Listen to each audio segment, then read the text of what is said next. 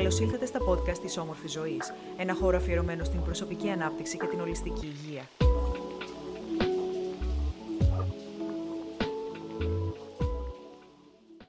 Μινιμαλισμός ή η θεωρία του ποιος είσαι χωρίς αυτά που έχεις αποκτήσει. Γιατί είναι πρόβλημα να έχουμε περιττά αντικείμενα, περιττές σκέψεις και περιττά εργαλεία? Ο μινιμαλισμός παρουσιάζεται ως μια αυστηρή και συχνά πολύπλοκη ή ανούσια πρακτική, όμως μπορεί να αποτελέσει το πρώτο βήμα για να αλλάξετε όλα όσα θέλετε στη ζωή σας. Ας ξεκινήσουμε με το να πούμε τι είναι μινιμαλισμός. Ο μινιμαλισμός είναι η απομάκρυνση του περιττού και της ακαταστασίας σε όλα τα επίπεδα, υλικό, ψυχικό, πνευματικό, συναισθηματικό, και η αντικατάστασή τους με εσωτερική ηρεμία, ελευθερία και το αίσθημα βαθιάς ικανοποίησης από τον εαυτό μας και τη ζωή. Η μινιμαλιστική ζωή αποτεινάσει από πάνω της οτιδήποτε περιττό για να κάνει χώρο για όσα της προσφέρουν ευτυχία.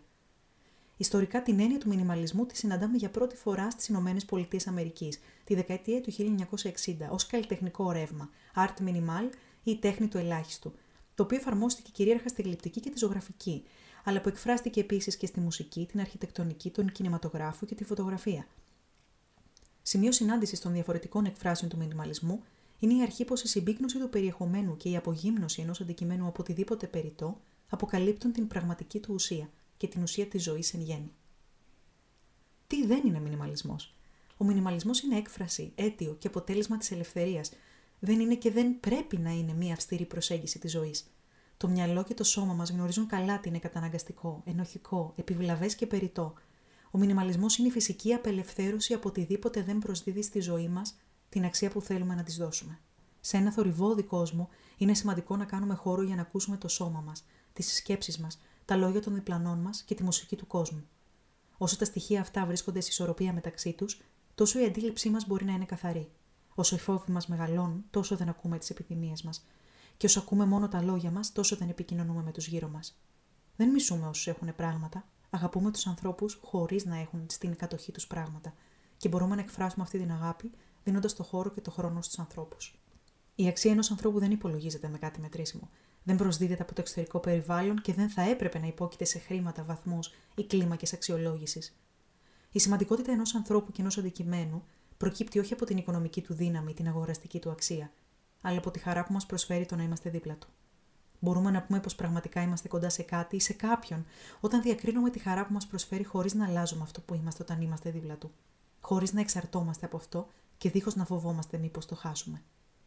Σχέσεις εξάρτησης προκύπτουν μεταξύ ανθρώπων, ανθρώπων και ανθρώπων αντικειμένων, ενώ συχνά οι άνθρωποι προσδιορίζονται σύμφωνα με όσα έχουν στην κατοχή τους και πίστη στον εαυτό τους είναι αλληλένδετη με τα υλικά αγαθά. Ο μινιμαλισμός δεν έχει τελεολογική χρειά. Δεν έχει σκοπό να μας κάνει ευτυχισμένους, όμως για το μινιμαλισμό τα αντικείμενα έχουν ένα τέλος, ένα πέρας, ένα σκοπό και το αίσθημα της ευτυχίας προκύπτει από την ίδια τη διαδικασία της υιοθέτησης του μινιμαλισμού. Οτιδήποτε εξυπηρετεί μία ανάγκη ή μία επιθυμία έχει σκοπό στη ζωή μας και δεν υπάρχει συγκεκριμένος αριθμός αντικειμένων που πρέπει να αγοράζουμε ή να κατέχουμε ώστε να θεωρούμαστε μινιμαλιστές.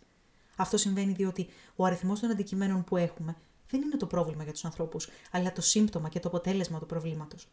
Ο χρόνος που διαθέτουμε με τη σκέψη ενός πράγματος, η ενέργεια που δαπανούμε για την απόκτησή του, ο φθόνος για όσους έχουν, όσα δεν έχουμε, και η βραχυπρόθεσμη ικανοποίηση που νιώθουμε όταν αποκτούμε ένα πράγμα, η οποία τελικά μας αφήνει βαθύτερα δυσαρεστημένους με όσα ακόμα δεν έχουμε, προκαλούν το πρόβλημα της κατοχής περιττών πραγμάτων. Ενώ λοιπόν είναι αδύνατον ο άνθρωπος να σταματήσει να επιθυμεί και να θέλει πράγματα, σίγουρα μπορεί να σταματήσει να υπηρετεί τυφλά αυτές τις ανάγκες και να αναρωτηθεί. Πόσες από αυτές τις επιθυμίες είναι ουσιαστικές? Τι πραγματικά θέλω, τι μου προσφέρουν τα όσα κατέχω και τελικά ποιος θα ήμουν αν δεν είχα αυτά που έχω αποκτήσει? Γιατί να γίνεται μινιμαλιστής?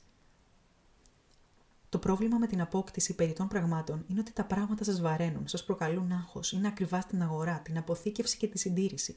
Είναι χρονοβόρο να αναζητάτε ένα χρήσιμο αντικείμενο ανάμεσα σε άχρηστα αντικείμενα και συμβολικά η ακαταστασία και το χάος των περιττών πραγμάτων είναι η αντανάκλαση της εσωτερικής σας κατάστασης, του μυαλού και των σκέψεών σας. Ο μινιμαλισμός δεν είναι αυτός σκοπός και δεν σημαίνει απαραίτητα την κατοχή όσο το δυνατόν λιγότερων πραγμάτων. Είναι μια επιλογή ζωής που θα σας βοηθήσει να έχετε περισσότερη ελευθερία, περισσότερο χρόνο και περισσότερο χώρο για ό,τι είναι σημαντικό. Όταν υιοθετείτε ένα μινιμαλιστικό τρόπο ζωής, είστε περισσότερο ευχαριστημένοι και λιγότερο αγχωμένοι. Ζείτε πιο λιπτά και πιο οικολογικά, ενώ είστε σωματικά, ψυχικά και πνευματικά πιο υγιείς. Πώς θα γίνετε μινιμαλιστής? Δεν υπάρχει σωστός και λάθος τρόπος για να γίνει ή να είναι κάποιος μινιμαλιστής. Μπορείτε να ξεκινήσετε την μινιμαλιστική σας διαδρομή αφαιρώντας περιττά πράγματα. Αναγνωρίστε τι είναι σημαντικό για εσάς, τι σας δίνει χαρά και τι έχει αντίκτυπο στη ζωή και την καριέρα σας. Μπορείτε να έχετε μονάχα όσα χρειάζεστε και να τα μεταποιείτε ανάλογα με τις ανάγκες σας, δηλαδή να κάνετε upcycle, ώστε να απολαμβάνετε όσα έχετε στο έπακρο. Με αυτόν τον τρόπο μπορείτε να επανεκτιμάτε συχνά τη χρηστική και συναισθηματική αξία των αντικειμένων και μπορείτε να επαναλαμβάνετε αυτή τη διαδικασία όποτε νιώθετε πως είναι απαραίτητο για εσάς, συνήθως σε περιόδους μεταβάσεων, μετακομίσεων ή ανάλογα με τις εποχιακές σας ανάγκες. Σκεφτείτε πως όσα έχετε είναι αρκετά. Απλοποιήστε το καθημερινό σας πρόγραμμα και δώστε χώρο και χρόνο στους ανθρώπους και στις δραστηριότητες που αγαπάτε. Ψηφιακός μινιμαλισμός. Τα περιττά αντικείμενα όμως δεν περιορίζονται μονάχα στα υλικά αντικείμενα, αλλά συναντώνται και στις ψηφιακές μας δραστηριότητες. Ο υπολογιστής, το κινητό και το τάμπλετ είναι τα μέσα της ψηφιακής μας παρουσίας και είναι τα εργαλεία που μας συνδέουν διαδικτυακά με τους άλλους. Συχνά οι περιττές μας συνήθειες μας συνοδεύουν και στον ψηφιακό κόσμο. Επομένως, μπορείτε να ακολουθήσετε τα παρακάτω απλά βήματα για να απαλλαχθείτε από οτιδήποτε περιττό. Τακτοποιήστε την επιφάνεια εργασίας σας και αφαιρέστε περιττά εικονίδια. Όπου μπορείτε, επενεργοποιήστε τις ειδοποιήσεις στα μέσα κοινωνικής δικτύωσης. Απεγγραφείτε από ενημερωτικά δελτία, newsletters που δεν σας χρησιμεύουν. Κάντε καθάριση στα μηνύματα του ηλεκτρονικού σας ταχυδρομείου.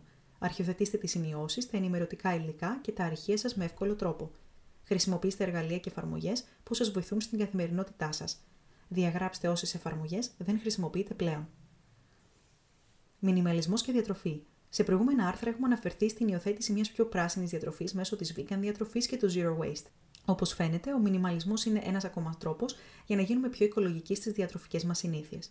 Ο μινιμαλισμός είναι εξίσου απελευθερωτικός με τον βιγκανισμό, διότι καταλαβαίνουμε πως πριν υιοθετήσουμε αυτή την πρακτική, ήμασταν θέλοντας και μη, εξαιτίας της διαφήμισης των ταρχιφαγίων και της προώθησης της κουλτούρας του περιττού, δέσμοι της κατανάλωσης κρέατος και των ζωικών προϊόντων. Πιο συγκεκριμένα, στο μινιμαλισμό προτιμούνται τα φρέσκα φρούτα και λαχανικά, οι ανεπεξέργαστες τροφές ή η κατανάλωση τροφίμων που είναι όσο πιο κοντά γίνεται στη φυσική τους κατάσταση.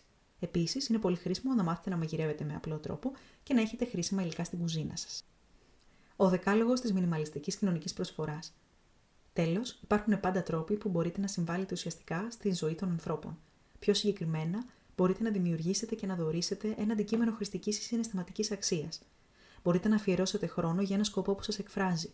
Να προσφέρετε τις γνώσεις σας σε όσους τις χρειάζονται. Δωρίστε όσα δεν χρειάζεστε σε όσους τα έχουν ανάγκη. Εμπνεύστε τους άλλους να αναλάβουν δράση. Βοηθήστε τους άλλους. Να είστε εκεί όταν κάποιος σας χρειάζεται. Δείξτε σε κάποιον τον τρόπο να κάνει κάτι.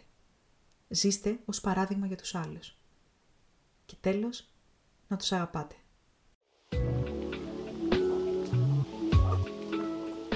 Ελπίζουμε να απολαύσατε αυτό το επεισόδιο.